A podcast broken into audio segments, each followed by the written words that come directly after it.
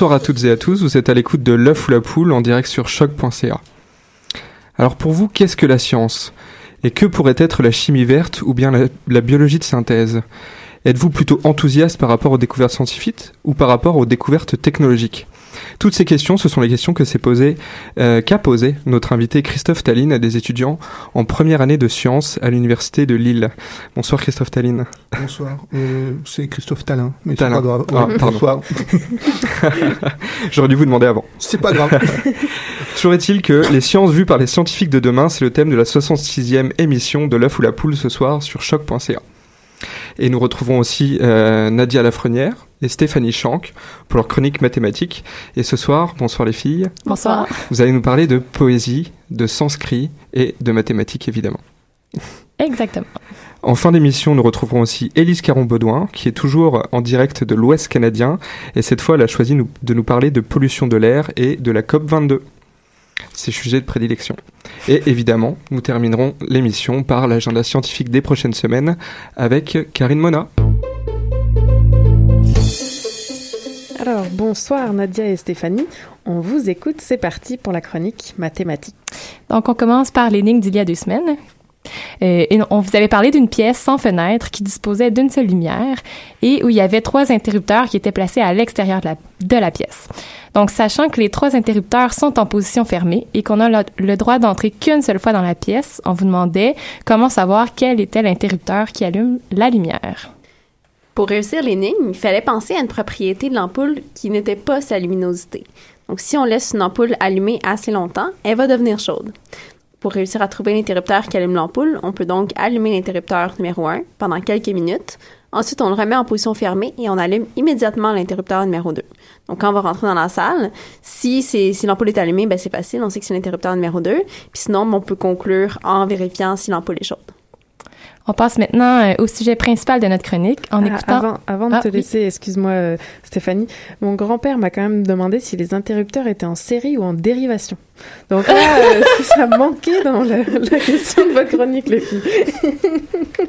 Alors, un petit peu Bon, de précision, s'il vous plaît. Ouais, on- on est même désolé, on va- euh, exacte. Ouais, on va se reprendre pour la prochaine fois. On va faire vérifier nos énigmes par des ingénieurs ou des, euh, des gens plus qualifiés. On vous écoute pour le Donc sujet. euh, oui, comme je disais, on passe au sujet principal de notre chronique.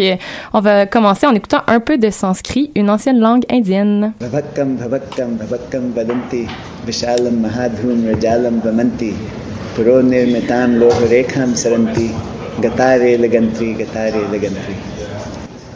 By the way, that poem was about uh, this poem was written when the uh, when the railroad was first introduced in India, and the first steam engine came into town, and a poet was inspired and wrote about how he felt the, about this the steam engine passing by, and so a lot of it is about how it sounds and what it's doing, going along two parallel rails of iron. It's very very poetic. Donc, on vient d'entendre Manjul Bhargava, récipiendaire de la médaille Fields 2014, nous réciter un poème sanskrit qui décrivait l'arrivée du premier train en Inde, pays d'origine du médaillé Fields. Donc, cette médaille-là, c'est une des plus hautes distinctions en mathématiques, souvent comparée au prix Nobel, qui, on le rappelle, n'existe pas en maths. Donc, vous vous demandez sûrement pourquoi un médaillé Fields parle de poésie sanscrite et pourquoi on a en plus décidé d'en faire une chronique. Bon, quel lien ça a avec les maths? Euh, c'est une question que on s'est également posée, Nadia et moi, cette semaine, et, et on a trouvé la réponse dans une conférence à laquelle on a assisté grâce au support de l'Institut Fields. Et en voici donc un extrait. In Sanskrit poetry, there are two kinds of syllables. So just like in many languages, there's a notion of stressed and unstressed. Uh, in Sanskrit, there's a notion of stressed and unstressed, but it goes further than that. Uh, stressed syllables are called long, and short, um, unstressed syllables are called short. Uh, and the reason for that is that long syllables actually take longer to pronounce than short syllables. Uh, and not just slightly longer, they're exactly twice as long. so short syllables you can think of as taking one beat of time to say. Long syllables take two beats of time to say. And you can imagine once you have that set up, uh, there are all sorts of mathematical questions that arise. Uh, how many rhythms, How many poetic meters is the way they said it? Can one construct of say eight beats, right? Consisting of long and short syllables? Donc, encore une fois, c'était Manjul Bhargava qui nous présentait les règles de base de la poésie en langue sanscrite. Donc, je vais l'expliquer cette fois-ci en français. Euh, la langue sanscrite est composée de, de syllabes accentuées et d'autres qui ne le sont pas. Les syllabes accentuées sont plus longues que les autres. Précisément, elles sont deux fois plus longues. Donc, c'est un peu comme la musique. Une syllabe longue dure deux temps, alors qu'une syllabe courte en dure un seul. On va cette fois-ci réécouter l'extrait du poème, mais avec le rythme.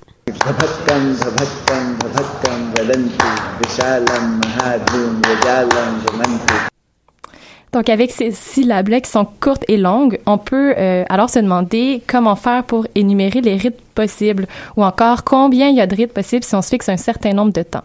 Et c'est là, vous me voyez venir, qu'interviennent les mathématiques. Donc, on va s'exercer un peu en calculant euh, quelques possibilités de rythme. Je croyais que tu nous allais nous faire réciter le poème. Bon. Ça, ce sera pour la semaine prochaine. Ok, on va l'apprendre. Donc, euh, on voit assez facilement que si on se fixe deux temps, il y a deux rythmes possibles, soit le rythme court-court ou celui seulement long. Donc, maintenant, si on augmente à trois temps, on peut avoir trois syllabes courtes, donc court, court, court. On peut aussi avoir une syllabe courte et une syllabe longue. Et la syllabe courte peut être soit au début ou à la fin. Donc, ça nous donne soit court-long et long-court. Donc, au final, on a trois possibilités.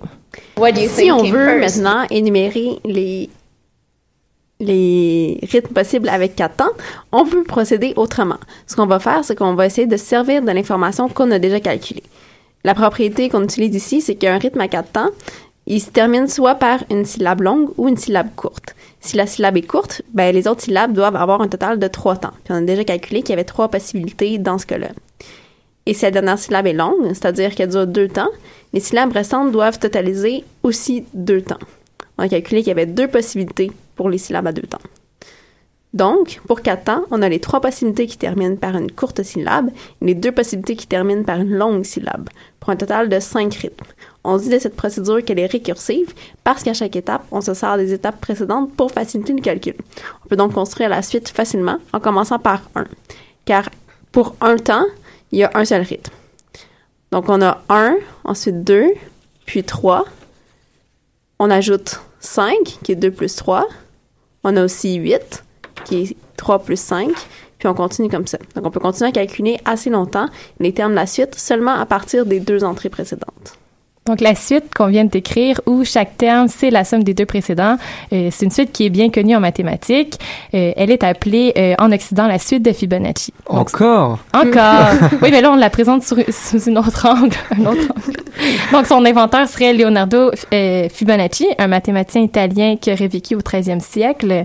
Mais cependant, euh, le poète indien Virahanka aurait découvert cette suite au 8e siècle.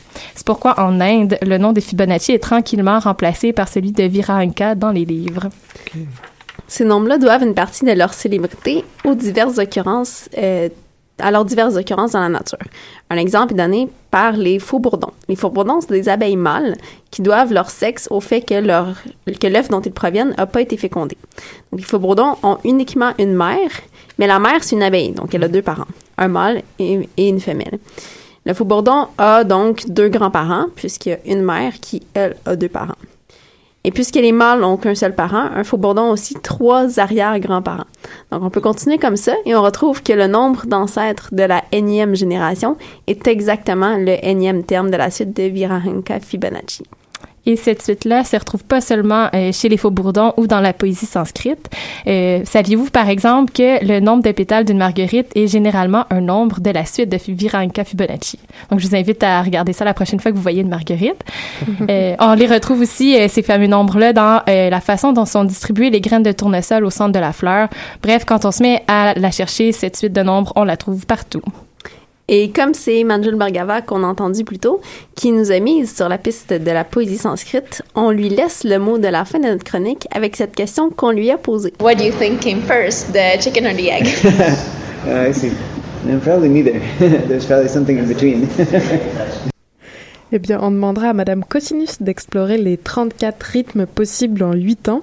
Et en terminant, les filles, est-ce que vous avez une énigme pour nous? Oui, donc aujourd'hui, vous recevez un sac de 9 billes. Euh, 8 billes sont du même poids et une est plus lourde que les autres. Et votre mission, c'est d'identifier la boule la plus lourde en utilisant une balance à plateau. Mais vous avez le droit à seulement deux pesées. On veut savoir comment vous faites. Mhm, À réfléchir pour dans deux semaines. Merci beaucoup, Nadia et Stéphanie. Et bravo pour avoir rendu rencontré et pu enregistrer euh, le, ce- médaillé Field dont vous avez parlé. Merci beaucoup. Pendant qu'on vous laisse réfléchir sur euh, l'immensité des possibilités qui existent dans la suite de Viranka Fibonacci et qu'on vous laisse méditer sur euh, l'énigme dont on aura la réponse dans deux semaines, eh ben on va faire une petite pause musicale avec ce frisson-là de Félix Diot.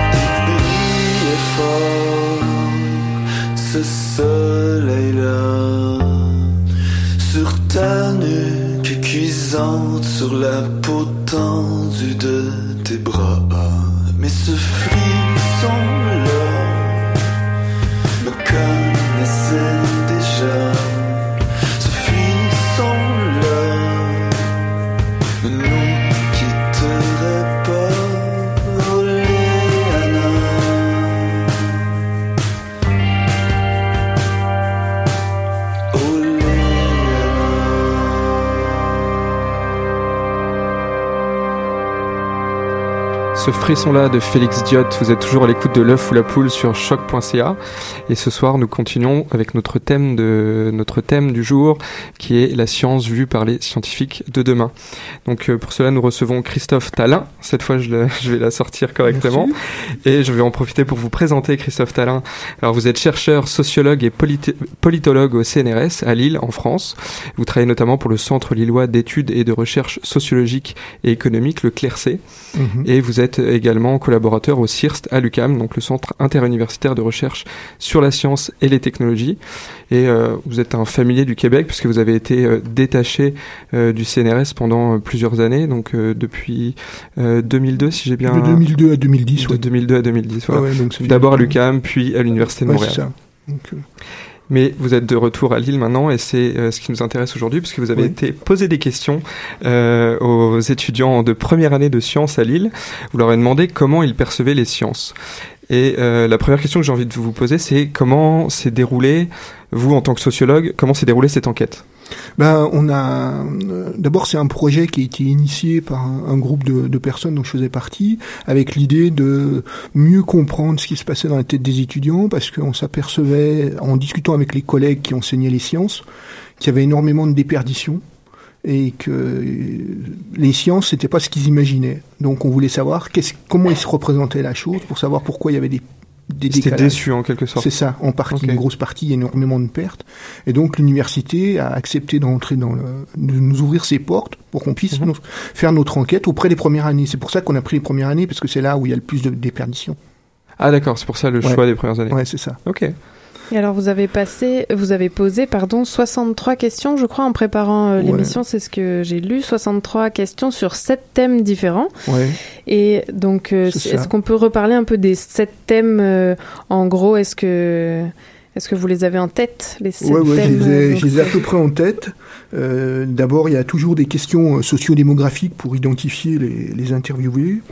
Euh, il y a des questions aussi sur les enjeux professionnels, parce qu'on voulait voir comment ils articulaient justement ce qu'ils pensaient de la science avec les enjeux professionnels, si ça avait des liens ou pas.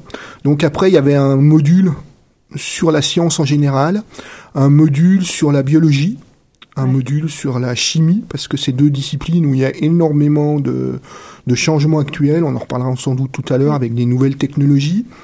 Euh, un module sur leur inquiétude ou leur confiance dans l'avenir, et un module sur la manière dont ils percevaient les problèmes de société. L'idée, c'était de voir s'il y avait des liens entre représentation de la science, représentation de la société, et inquiétude ou confiance dans l'avenir. Oh. Et alors, euh, on le disait, pardon, en présentation, vous êtes aussi politologue, donc comment vous est venue euh, l'idée de cette enquête? Euh, en fait, moi, ce qui m'intéresse euh, en politologie comme en sociologie, c'est la manière dont les gens se représentent des phénomènes sociaux. Donc moi, j'ai beaucoup travaillé sur les valeurs, j'ai beaucoup travaillé sur les ingénieurs, sur la manière dont ils se représentent les choses, et quelque part, continuer à travailler sur les sciences, ça m'intéressait parce que c'est l'endroit où il y a énormément d'enjeux, parce que tout le monde parle de la science, mais finalement, personne ne sait réellement ce que c'est. Euh, les étudiants, euh, pas plus que moi qui suis un chercheur en titre. Euh, Est-ce que c'est une méthode? Donc c'est ça qu'on voulait fouiller. Et on a eu cette occasion à Lille de faire non pas un échantillon, mais d'interviewer l'intégralité d'étudiants. Donc derrière, on a un taux de réponse, mais c'était vraiment un exhaustif. Donc en termes de qualité d'échantillon, c'est fabuleux. Ah c'est ça qui est intéressant, c'est d'avoir toute la, la promo, euh, l'ensemble ouais, des ça. étudiants qui ont répondu Alors, à la question. tous n'ont pas répondu, mais le questionnaire était soumis à tous, et le taux de réponse était de 75%. Donc c'est excellent. Ça fait combien de personnes à peu près ça, Ça fait 1400 personnes. 1400 personnes. Waouh, ok.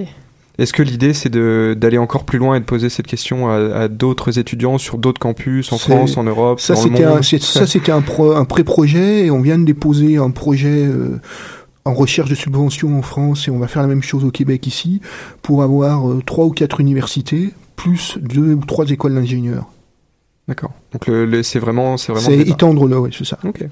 Et alors, est-ce que les résultats, ça, ça va être ça la partie la plus croustillante de cette entrevue? Oui, on fait traîner un peu le sujet. Exactement. Alors d'abord, est-ce que ces résultats, est-ce qu'ils vous ont surpris ou est-ce que finalement euh, vous avez trouvé qu'ils avaient plutôt une opinion favorable euh, des sciences? Comment, à, la, à première vue, comment vous êtes senti au, au vu des résultats? Bah, moi, ça m'a, euh, ça m'a surpris qu'ils aient une aussi bonne opinion de la science. Donc, d'une certaine manière, c'est réconfortant parce que ça veut dire qu'ils sont, ils sont heureux d'être là où ils sont. Euh, mais le niveau est quand même, euh, ils sont, ils sont sur sur une note de 10, ils sont 7,7, 7,8, c'est-à-dire qu'ils sont très intéressés, quoi. ah. Donc c'est pas mal. Et puis il y a un truc qu'on retrouve en permanence, c'est un différentiel homme-femme. Ah oui Euh, ouais, les filles étant euh, plus intéressées que les gars à la science Ok. plus focalisé, on pourra le décliner tout à l'heure selon les thèmes, mais plus, euh, plus focalisé sur des thèmes aussi. Donc, quels que soient les, les domaines, il y a un- une différence euh, garçon-fille, euh, étudiante-étudiant, je sais pas comment on peut dire, mais un problème de genre, peut-être. Donc en tout cas, c'est ils sont vraiment là par intérêt pour les sciences. C'est pas un choix de filière par défaut. Non. Ils sont pas Non. là parce que Non. ils envisagent peut-être que le- les, les filières scientifiques soient plus porteuses pour l'emploi. Il n'y a pas de peur du chômage. ou C'est vraiment l'intérêt des sciences. qui Bah, je pense fait, que euh, c'est l'intérêt des sciences. Peut-être qu'ils y vont aussi parce y a c'est porteur d'avenir, mais après tout l'un n'empêche pas l'autre. Mais c'est pas des gens qui sont là par défaut. Et, et la preuve, c'est qu'on a on a regardé après ceux qui ceux qui sont en situation d'échec euh, quittent pas l'institution. hein. Un, partent sur un redoublement. Donc ils ont envie de recommencer, quoi. Ils persévèrent. Ils persévèrent, ouais. Donc euh, non, je pense qu'il y a réellement un intérêt. Et alors si euh, on commence en effet à, à dégrossir un peu le, votre enquête, il y avait une question, c'est les sciences sont importantes pour. Et donc pour resituer un peu, il y avait quatre réponses possibles. Euh, il y avait études et carrières, la vie de tous les jours, l'environnement ou comprendre le monde. Alors est-ce que vous pourriez nous décrire un peu les résultats de cette euh, d'une de ces euh, de cette question, pardon? Ouais, je peux, je peux raconter. Euh, D'abord, le, c'est quasiment un plébiscite. Ça, ça avoisine, ça varie entre 85 et 95% de réponses qui disent que les sciences sont importantes. C'est important pour tout finalement. C'est important pour tout sur ces domaines. Mais ce qui est le plus intéressant pour moi, c'est que le, avec une différence quand même de 7 points par rapport à d'autres endroits sur la santé. Euh, Ah, désolé, je remettais un petit peu votre Non, micro. non, C'est vous pour pouvez- continuer. euh, on vous ce qui est le plus intéressant, ce qui, les- qui les touche le plus, c'est l'environnement et le progrès. Donc, ils associent très fortement l'importance de la science au, dé- au respect de l'environnement et au développement du progrès. Donc, ils ont une vision qu'on va retrouver d'ailleurs dans toute l'enquête, un peu positiviste de la science. Euh, ils nous disent, il y a des témoignages qui, on leur avait demandé en question ouverte ce que c'était que la science. Il y en a qui disent, c'est la vérité, une vérité, la vie, comprendre les choses de la vie, s'épanouir. Donc il y a une vision très positive de la science. Ils n'en voient pas forcément les applications mauvais côté.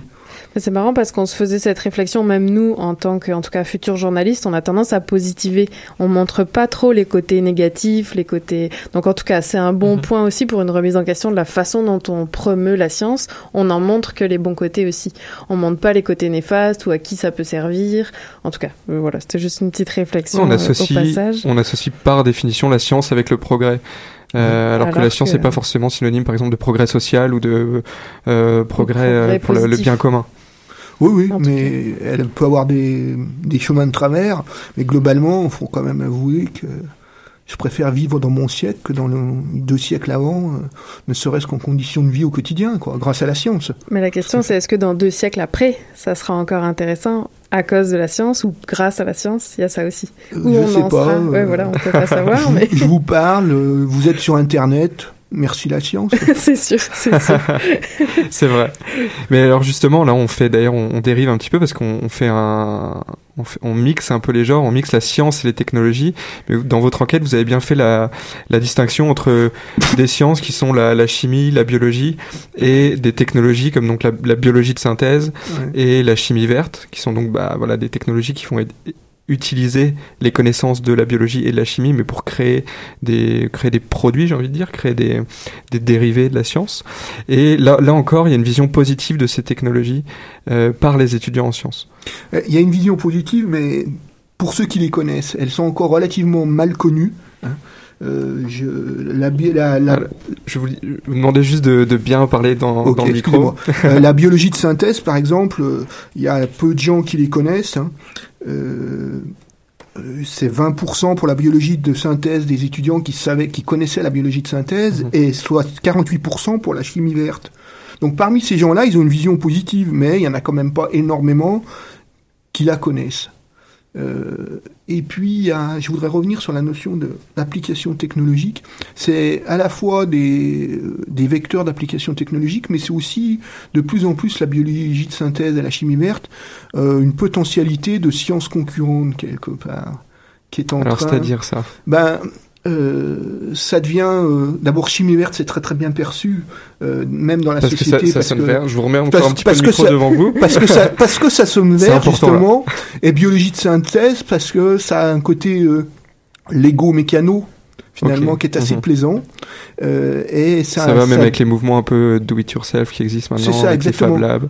oui, oui, tout à fait, et ça, ça a un peu tendance à à faire passer l'image de la biologie et de la chimie, on va dire traditionnelle, un peu derrière, parce que c'est moins, c'est moins le fun, comme on dirait ici, quoi. Mais d'ailleurs, euh, c'est assez drôle quand on voit, j'ai la réponse là sous les yeux d'une des questions, c'était euh, les applications issues de la biologie sont plutôt porteuses d'espoir. Et donc là, vous demandiez euh, la vie aux gens, donc vous proposiez imagerie cérébrale, vaccination, thérapie cellulaire, séquençage d'ADN et antibiotiques, pour ne citer que, que ces cinq-là. Et on voit que les gens ont surtout répondu imagerie cérébrale. Alors c'est marrant parce que selon en effet l'époque à laquelle on aurait posé la question, je pense que les antibiotiques, certains auraient plutôt euh, répondu ça. Et là, on voit que c'est la plus basse des réponses. 63% seulement ont trouvé que les antibiotiques étaient porteuses d'espoir, tandis que voilà, l'imagerie cérébrale, on a 77%. Donc euh, ça, est-ce que c'est des surprises Ah, excusez, je dis des bêtises? Euh, non, il faut, Faut nuancer. faut- quand vous lisez le tableau, faut le lire jusqu'en bas. hein. Euh, Alors. on a 77% pour l'imagerie cérébrale. Vous êtes arrêté à l'antibiotique. Ah, tout à c'est fait, juste oui, c'est ce vrai. qui est au-dessus de la moyenne. Exact. En moyenne, ils sont 60% en pensée que il y a des applications issues de la biologie qui sont plutôt porteuses d'espoir. Ah oui, Mais vous voyez les organismes génétiquement modifiés, les fameux OGM, Ah oui. il y en a que 29% qui disent que c'est porteur d'espoir. Ah oui, très juste. J'avais pas lu Euh, en les dessous de la moyenne. à la fin de vie, autrement dit euh, les cocktails amyolitiques, 52%. Donc euh, la procréation pardon, Ah médicalement assistée, 56%. Donc euh, il y a quand même un gros différentiel. quoi. Est-ce que, on- est-ce que vous avez les, les, les chiffres pour comparer ça au grand public? Euh, C'est-à-dire tous les gens qui sont pas encore. ça Pas vraiment, parce qu'il y a, euh, il n'y a pas eu le même type de questions qui a été fait dans la population en son entier. Il y a des questions qui existent notamment dans les enquêtes Eurobaromètres, qui sont des enquêtes européennes qui sont faites, mais il n'y a pas exactement le même type de questions, donc c'est difficile de savoir. Donc on ne sait pas si les étudiants en sciences Non. sont euh, plus positifs vis-à-vis de ces technologies comme les OGM par exemple que le grand public. Euh, Parce qu'on sait quand même que les OGM On le sait, en Europe exemple, en général, ce il y a que je beaucoup peux vous de donner sur cette question, c'est euh, on, on avait fait le parallèle avec les ingénieurs quelques années avant, parce que j'avais fait une enquête ingénieur, on a repris la même question, Mhm. et les ingénieurs sont plus en retrait que les étudiants en sciences. sont plus méfiants. Ouais, ou plus d'expérience, c'est selon. C'était pas des ingénieurs de première année. Non, non, c'était Ah, des, des Déjà ingénieurs en- titre. Ah, Donc, c'était il y avait déjà- déjà, euh, donc, mais ils étaient plus en retrait sur la même question, quoi. Ok. Donc, est-ce que c'est parce qu'ils sont plus vieux, ou est-ce qu'ils ont plus d'expérience, ou qu'ils sont plus cyniques, ou je ne sais pas. Le cynisme qui vient avec l'âge. Et de manière Ou avec la générale. fonction. avec la- Et de manière générale, est-ce que la, pour revenir sur le, le côté euh, des sciences, donc la, la biologie et la chimie que vous avez comparé, est-ce qu'il y a une meilleure vision de la biologie ou de la chimie? Ou est-ce que les deux ont globalement une Euh, a- attirent autant les étudiants qui sont encore à, à ce moment-là donc dans euh, dans une filière généraliste, donc ils peuvent encore choisir l'un ou l'autre. Là, ils sont, ils sont encore en effet dans une filière généraliste. hein. Euh, la première année, c'était encore général. Ils ont quand même une vision de la biologie qui est quand même plus positive, en partie parce que euh, c'est la science de l'humain, quoi. Mhm. Et que quelque part, euh, la science de l'humain, c'est beau, quoi.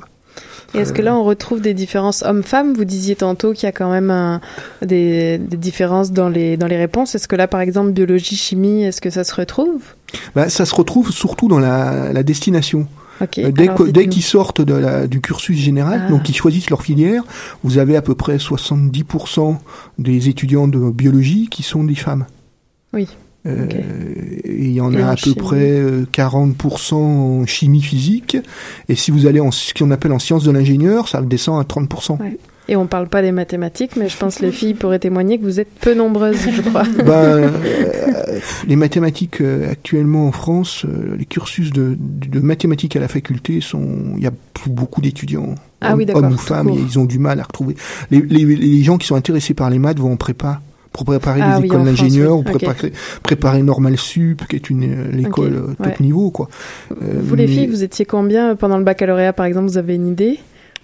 La- C'était plutôt paritaire, en fait, Ah. les, les hommes et les femmes au, au bac. Ok. On dit pas pour euh, les cycles supérieurs. Alors après mais- les cycles supérieurs, dis-nous, ça... Ben, on est des pas mal plus petites cohortes, c'est sûr. donc Donc, là, ça varie beaucoup d'une année à l'autre, mais je pourrais dire que tout au long de mon bac, il y avait une ou deux femmes au cycle supérieur en maths à l'UQAM. Ok. Mais c'est de plus en plus, euh, ça devient de plus en plus proche de la parité, euh, j'ai l'impression. Puis dans, même dans les étudiantes postdoctorales, euh, avant c'était seulement des hommes, mais maintenant euh, il y a- il y, a deux femmes sur combien de postdocs Quatre, quatre ou cinq. Ok. Là. Ok, donc proche de la parité. Ce ouais. qu'on, ce qu'on vo- pardon. Ben, J'ajouterais par contre que en, en maths, il y a quand même plus de femmes qu'en informatique. Ah, vraiment, c'est là, c'est drastique. là. Il y a moins de 10 des étudiantes en informatique qui sont des femmes. Oh. Les clichés perdurent encore euh, pour les, les quelques années à venir. Les, les clichés, puis dans les classes, on les entend, les stéréotypes. Et, Ah, ouais. et ce qu'on voit, euh, ce qu'on voit en France, euh, à Lille et à d'autres endroits, moi, pas où j'ai fait, j'ai pas fait d'enquête ailleurs, mais Mhm. sur la structure de la population, c'est que les femmes qui vont dans les sections de mathématiques à l'université, c'est directement avec l'idée de finir prof au secondaire. Ah oui. Donc derrière, ils préparent les concours de, de De profs de lycée, etc., etc. Alors ça, justement, vous leur avez posé dans votre enquête des questions de la, la, la vision de leur carrière, ces futurs étudiants en sciences. Est-ce qu'il y avait des grosses disparités hommes-femmes? Parce qu'on voit effectivement dans les, dans les cursus, comme on vient de le dire, dans les, souvent, malheureusement encore dans les, cultures, dans les cursus scientifiques et en recherche, on voit que le- les proportions sont, de femmes sont très fortes au départ et ça a tendance à filtrer euh, enfin vers les post-doc ou vers les, les cycles supérieurs. Euh, plutôt pour une, pression, bah, je dirais, la- de société. Souvent, les femmes vont faire des enfants ou les postes sont plus difficilement accessibles. Est-ce que elles se doutent de ça déjà, les, les, étudiantes au, premier cycle? Pas, on n'a pas creusé là-dessus. Tout ce qu'il y a de sûr, c'est qu'elles ont un projet professionnel en sciences autant que les gars. Donc il est le même au départ. Il est le même au Ouais. départ. Après, est-ce que, mais, mais on n'a pas creusé assez parce que c'est pas l'objet euh, de- des formes qu'on pourrait prendre ce projet professionnel. D'accord. Euh, on ne sait pas si elles ont envie de devenir prof ou s'ils ont envie de devenir prof ou s'ils veulent récupérer une école d'ingénieur. C'est pas, on n'a pas creusé, c'était pas l'objet. D'accord. Mais ça serait intéressant. Mhm. Et j'ai une autre question, tant qu'on est à parler d'avenir, vous aviez posé la question, euh, pour l'avenir, il est très important de, et donc là vous aviez, euh, alors je vais tâcher de bien lire le tableau cette fois, vous aviez favorisé le développement durable, surveiller les impacts des sciences et des technologies, réduire notre empreinte écologique, informer les gens sur les avancées en sciences et technologies, favoriser le développement d'innovations technologiques, et les deux derniers, c'est organiser les débats autour des sciences et des technologies, et redévelopper les techniques traditionnelles. Donc là, en tout cas moi, ça m'a surpris. Je vous laisse d'abord commenter les résultats de ce tableau-là et on, on en Tu nous discutera. diras après ce qui t'a surpris. Exactement. Euh, moi, ce qui m'a, il y a rien qui m'a surpris parce que j'attendais rien. Donc, euh, je suis parti. euh, Le regard neutre du, de- du chercheur. Non, un peu, un peu innocent plutôt. Euh, ce qui m'a intéressé, par contre, ça c'est clair, c'est le pool qui arrive en tête, le pool de 3, qui à la fois favoriser le développement d'Europe, surveiller les impacts des sciences et des technologies, Oui. Et puis réduire notre empreinte écologique. Donc ce qui m'a intéressé, c'est la conscience écologique euh, de ces étudiants, qui est de fait. dire, bon, les sciences, c'est bien, mais il faut quand même qu'à l'avenir, on tienne compte de ça, quoi.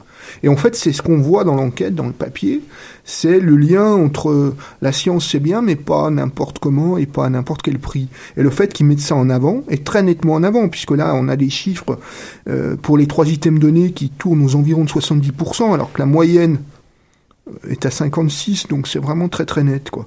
C'est ça qui m'a le plus intéressé, quoi.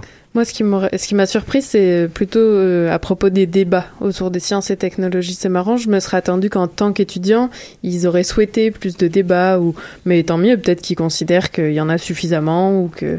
Mais c'est juste ça, oui, j'avoue, qui m'a. qui Euh, m'a Vous voulez surpris. plus. Ça, c'est ta culture du débat, Karine. Non, mais je peux, je peux essayer de rebondir. Bien il, y avait, sûr. il y avait des questions qui paraissaient pas dans le papier que je vous ai donné, mais il y avait une question sur est-ce qu'ils suivent euh, les débats télévisés Ah, oui. ou les émissions euh, sur Internet ou à la radio ou à la télé sur la science. C'est pas la, c'est pas le mood principal. Ah oui. Ils sont, ils sont dans leurs études, la plupart ils sont bien, mais à côté de ça, ils sont pas forcément engagés dans des associations scientifiques. Ils suivent pas forcément plus que ça l'information. Donc euh, c'est un, c'est une activité professionnelle ou future professionnelle et puis à côté de ça euh, ils ont l'activité hockey quoi, qui est pas le hockey mais c'est à peu près ça quoi. Ils ont La ligue de passions. garage quoi le soir. Ouais. C'est là où ce sera intéressant peut-être de comparer avec des étudiants qui sont dans un cursus plus avancé, ben, comme Ouais. nous là ce soir, où Ouais, du ouais. coup la science euh, vient s'insérer dans nos passions à l'extérieur. Dans nos vies, Euh, on, on ça- vit science. Ça nous Bah, empêche un pas des de faire problèmes c'est que par exemple mais- quand on commence à faire un doc, euh, on voit pas bien ce qu'on peut faire d'autre. quoi. Ça devient compliqué donc c'est c'est monomaniaque quoi. peut-être pour ça. voilà, bon, tu, tu es monomaniaque, Karine. J'en parle d'autant plus que j'ai été. hein. Ah bah absolument.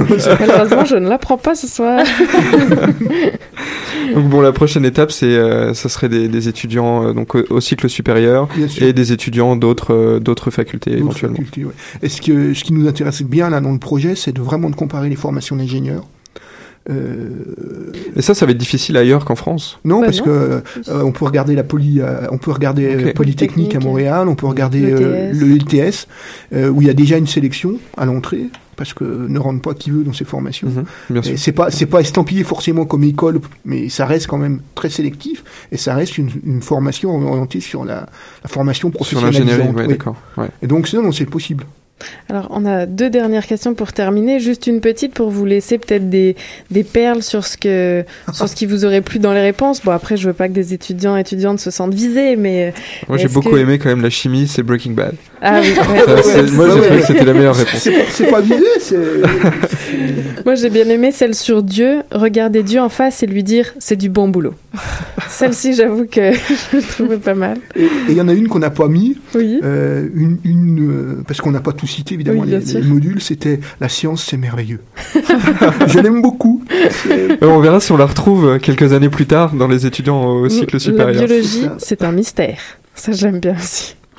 Et donc, notre dernière question, je te laisse. Et oui, il y a euh, quand même une question que vous avez oublié de leur poser à des étudiants en sciences au plus en première année. Oh, sûrement, s'il y en a qu'une, c'est déjà pas mal.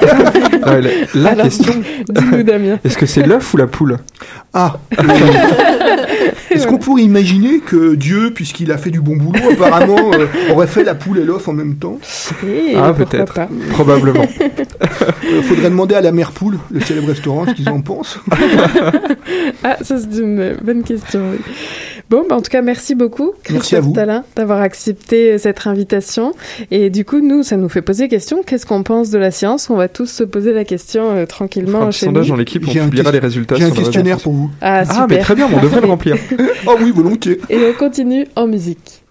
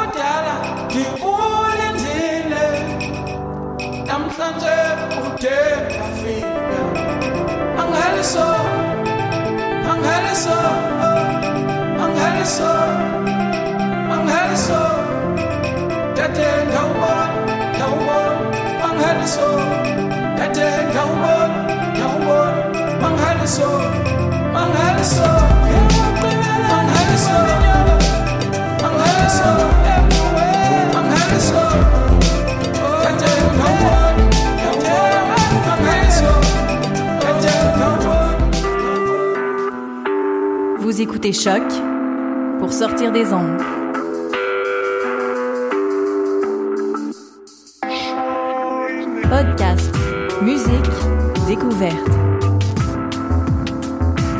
Sur choc.ca. On écoutait Mangalizo de Bangeziwe Mabandla. Et vous êtes toujours à l'écoute de l'œuf ou la poule sur choc.ca. On continue avec Élise Caron-Baudouin pour sa chronique Environnement et toxicologie. Elle est au téléphone avec nous de Colombie-Britannique.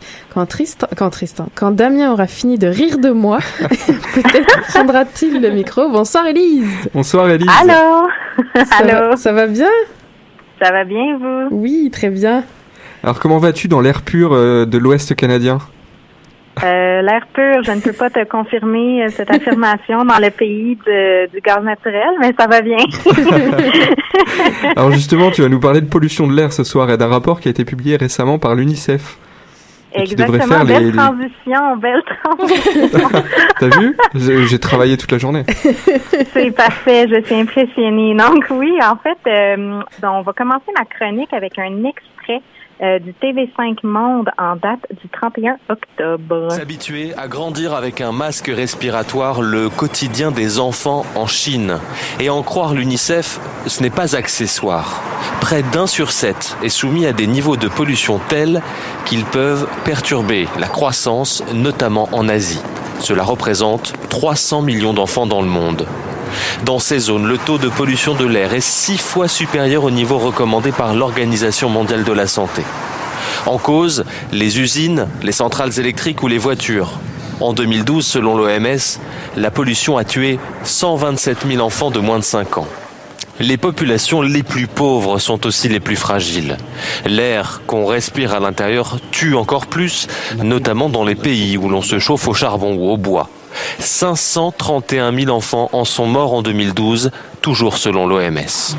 L'UNICEF lance donc un appel aux dirigeants de la planète alors que la COP 22 doit avoir lieu à Marrakech à partir du 7 novembre. Oui. OK, on est toujours là? Oui, on t'écoute toujours. D'accord. Donc, en effet, lundi dernier, hein, l'UNICEF publiait un rapport une semaine avant le début de la COP 22 qui stipulait que 300 millions d'enfants vivent dans un environnement où la qualité de l'air n'atteint pas les normes internationales fixées par l'Organisation mondiale de la santé. Donc, plus précisément, la pollution de l'air respirée par ces 300 millions d'enfants dépasserait d'au moins six fois les normes, comme on a vu dans l'extrait. Donc, ce rapport qui est intitulé Clear, Clear the Air for Children mentionne également que 2 milliards d'enfants vivent dans des régions où les normes minimales de qualité de l'air ne sont pas du tout respectées. Donc, la plupart de ces enfants vivent en Asie et en Afrique. Évidemment, les régions démunies sont les plus touchées. Alors les régions démunies, oui, tu le dis, mais quelles sont les, sources d'une telle pollution de l'air dans ces régions, euh, Élise? Donc, la dégradation de la qualité de l'air est influencée, bien sûr, par les combustibles fossiles, donc les émissions des véhicules, par exemple, l'incinération des déchets, les, les activités industrielles. Tristan qui joue à la technique. D'accord. les centrales électriques qui contribuent également. La qualité de l'air intérieur est aussi importante à ne pas négliger. Hein? Donc, un environnement qui est très poussiéreux à la maison va diminuer la qualité de l'air. Euh, parce que aussi certains contaminants vont adhérer aux particules de poussière facilement. Ils vont donc être inhalés par la suite. Donc, les enfants sont euh, plus vulnérables à la pollution de l'air aussi pour plusieurs raisons. Donc, leurs poumons, leurs cerveaux sont en plein développement et plusieurs des contaminants présents dans l'air vont affecter ces organes de façon irréversible en traversant les muqueuses et la barrière hémato-encéphalique. Donc, plusieurs études ont aussi démontré un lien entre la pollution de l'air et des petits poids à la naissance ou encore des naissances prématurées.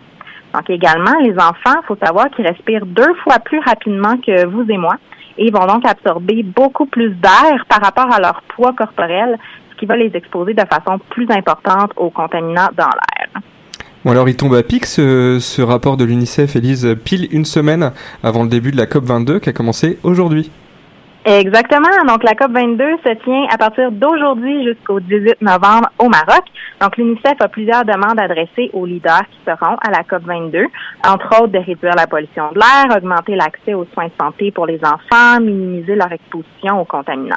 Donc, dans son rapport, le directeur général de l'UNICEF, Anthony Lake, dit euh, protéger les enfants de la pollution de l'air est non seulement dans leur meilleur intérêt, c'est aussi dans le meilleur intérêt des sociétés. Donc, euh, les bénéfices réalisés en ce sens réduisent les coûts associés à la santé, augmentent la productivité, permettent un environnement propre et sécuritaire et donc encouragent un, un développement plus durable. Donc, alors que la COP 21 à Paris a fait la une des médias pendant des semaines, la COP 22, elle sera moins glamour. Hein? La COP 21, c'est un moment historique alors que les plus grandes nations du monde se sont entendues sur un plan euh, pour, à tout le moins, diminuer les impacts déjà enclenchés des changements climatiques. La COP 22 permettra, on espère, de mettre en place les moyens pour y arriver. La COP 21 à Paris, c'est un peu le quoi, alors que la COP 22 en ce moment, c'est un peu le comment. Donc, la bonne nouvelle de la chronique, c'est que la Chine, un des plus grands pollueurs et un endroit d'ailleurs où les enfants sont le plus touchés par la pollution de l'air, a signé l'accord de Paris tout juste en septembre. Donc, profitez de mon optimisme actuel parce que euh, demain, après les élections américaines, je peux rien vous garantir. Merci Élise. on profite De encore de ta retraite dans l'Ouest canadien et nous on t'attend très vite dans les studios de choc.ca. Oui, la prochaine chronique illustrée. À bientôt. Et avant de continuer avec l'agenda de Karine, on va faire une petite pause musicale pour vous laisser le temps d'aller attraper un crayon et du papier pour noter tous les bons plans de Karine. Et pour ça, on va écouter Equals and Opposite de Our Book and the Autos.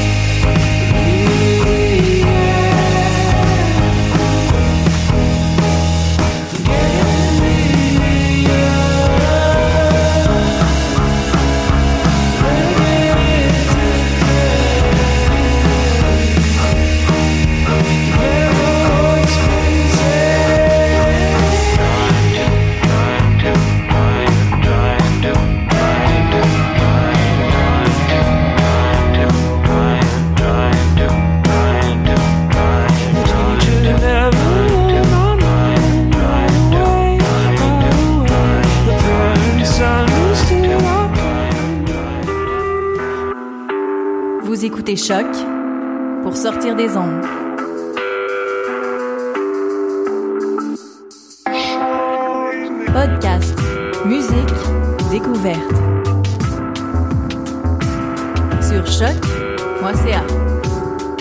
Reprend pour les dernières minutes de cette émission de science L'œuf ou la poule avec l'agenda scientifique de ces prochaines semaines.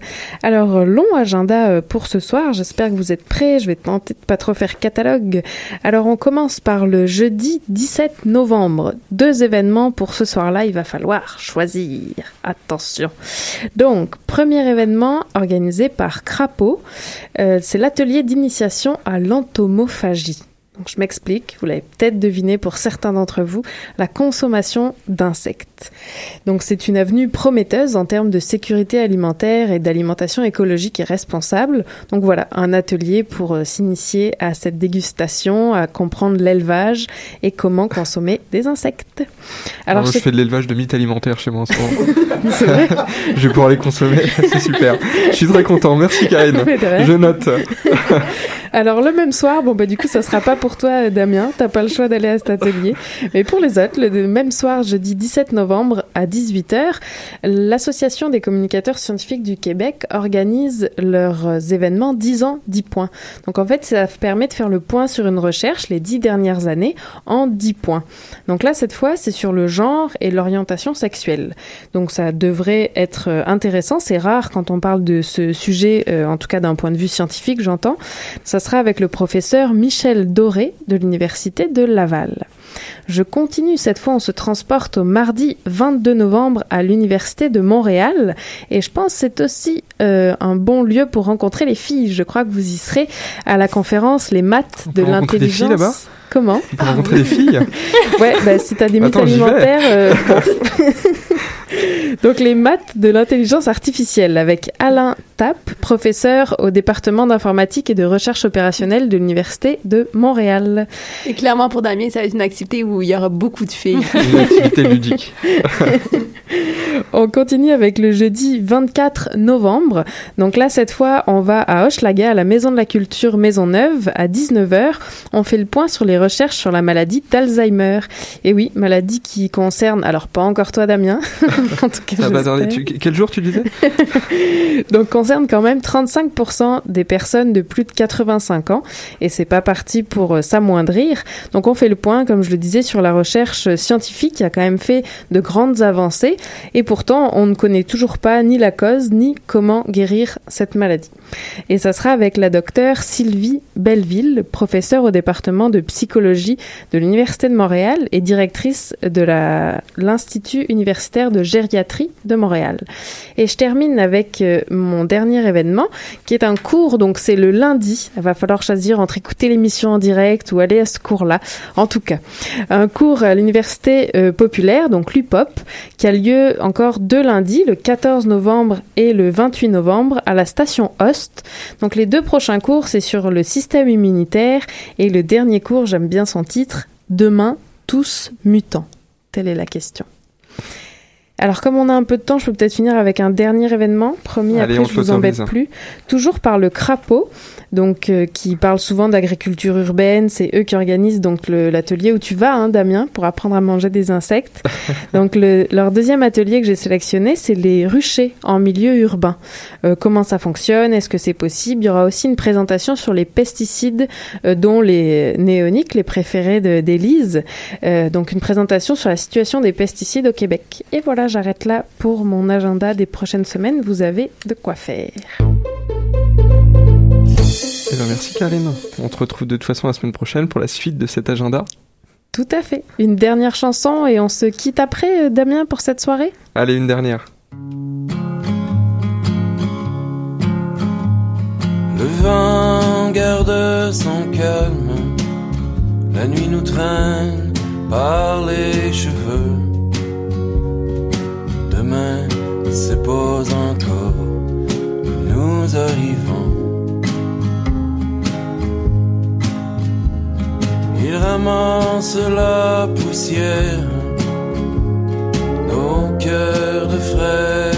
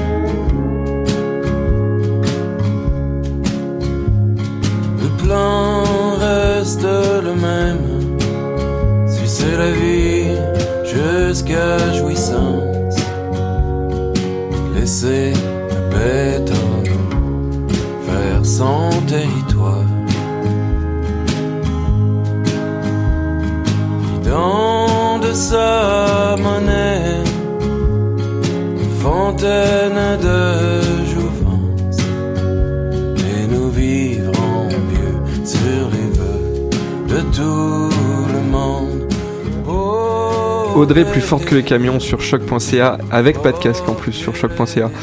Et euh, on reprend l'antenne quelques minutes. oui, très drôle Karine. Et on reprend l'antenne juste quelques secondes pour vous dire au revoir. À dans une semaine. Euh, on se retrouve dans deux semaines pour la réponse à l'énigme mathématique. Merci encore une fois à notre invité d'aujourd'hui, Christophe Talin, d'avoir répondu à nos questions. Euh, merci à Elise d'être sortie de sa retraite euh, ouest canadienne pour faire sa chronique. La, la semaine prochaine, on retrouve Marion. On retrouve qui d'autre, Karine? On retrouve... euh, Euh, Madame Cosinus. Ah voilà, c'est ça. Et, euh, et puis on enchaîne. Voilà, la C'est semaine ça. prochaine. Merci Nadia et Stéphanie pour votre chronique. Bonne soirée tout le monde. Merci Anaïs pour les vidéos. Bonne soirée. Qui était le premier sur Terre? C'était l'œuf ou la poule? Moi, non, c'est la poule Enfin, moi, c'est la poule. Il y a bien fallu qu'elle sorte de quelque part, la poule. Parce que la poule, elle prend des œufs. La poule, elle est bien née quelque part, de l'œuf. Alors, c'est quoi? C'est l'œuf ou la poule? L'œuf ou la poule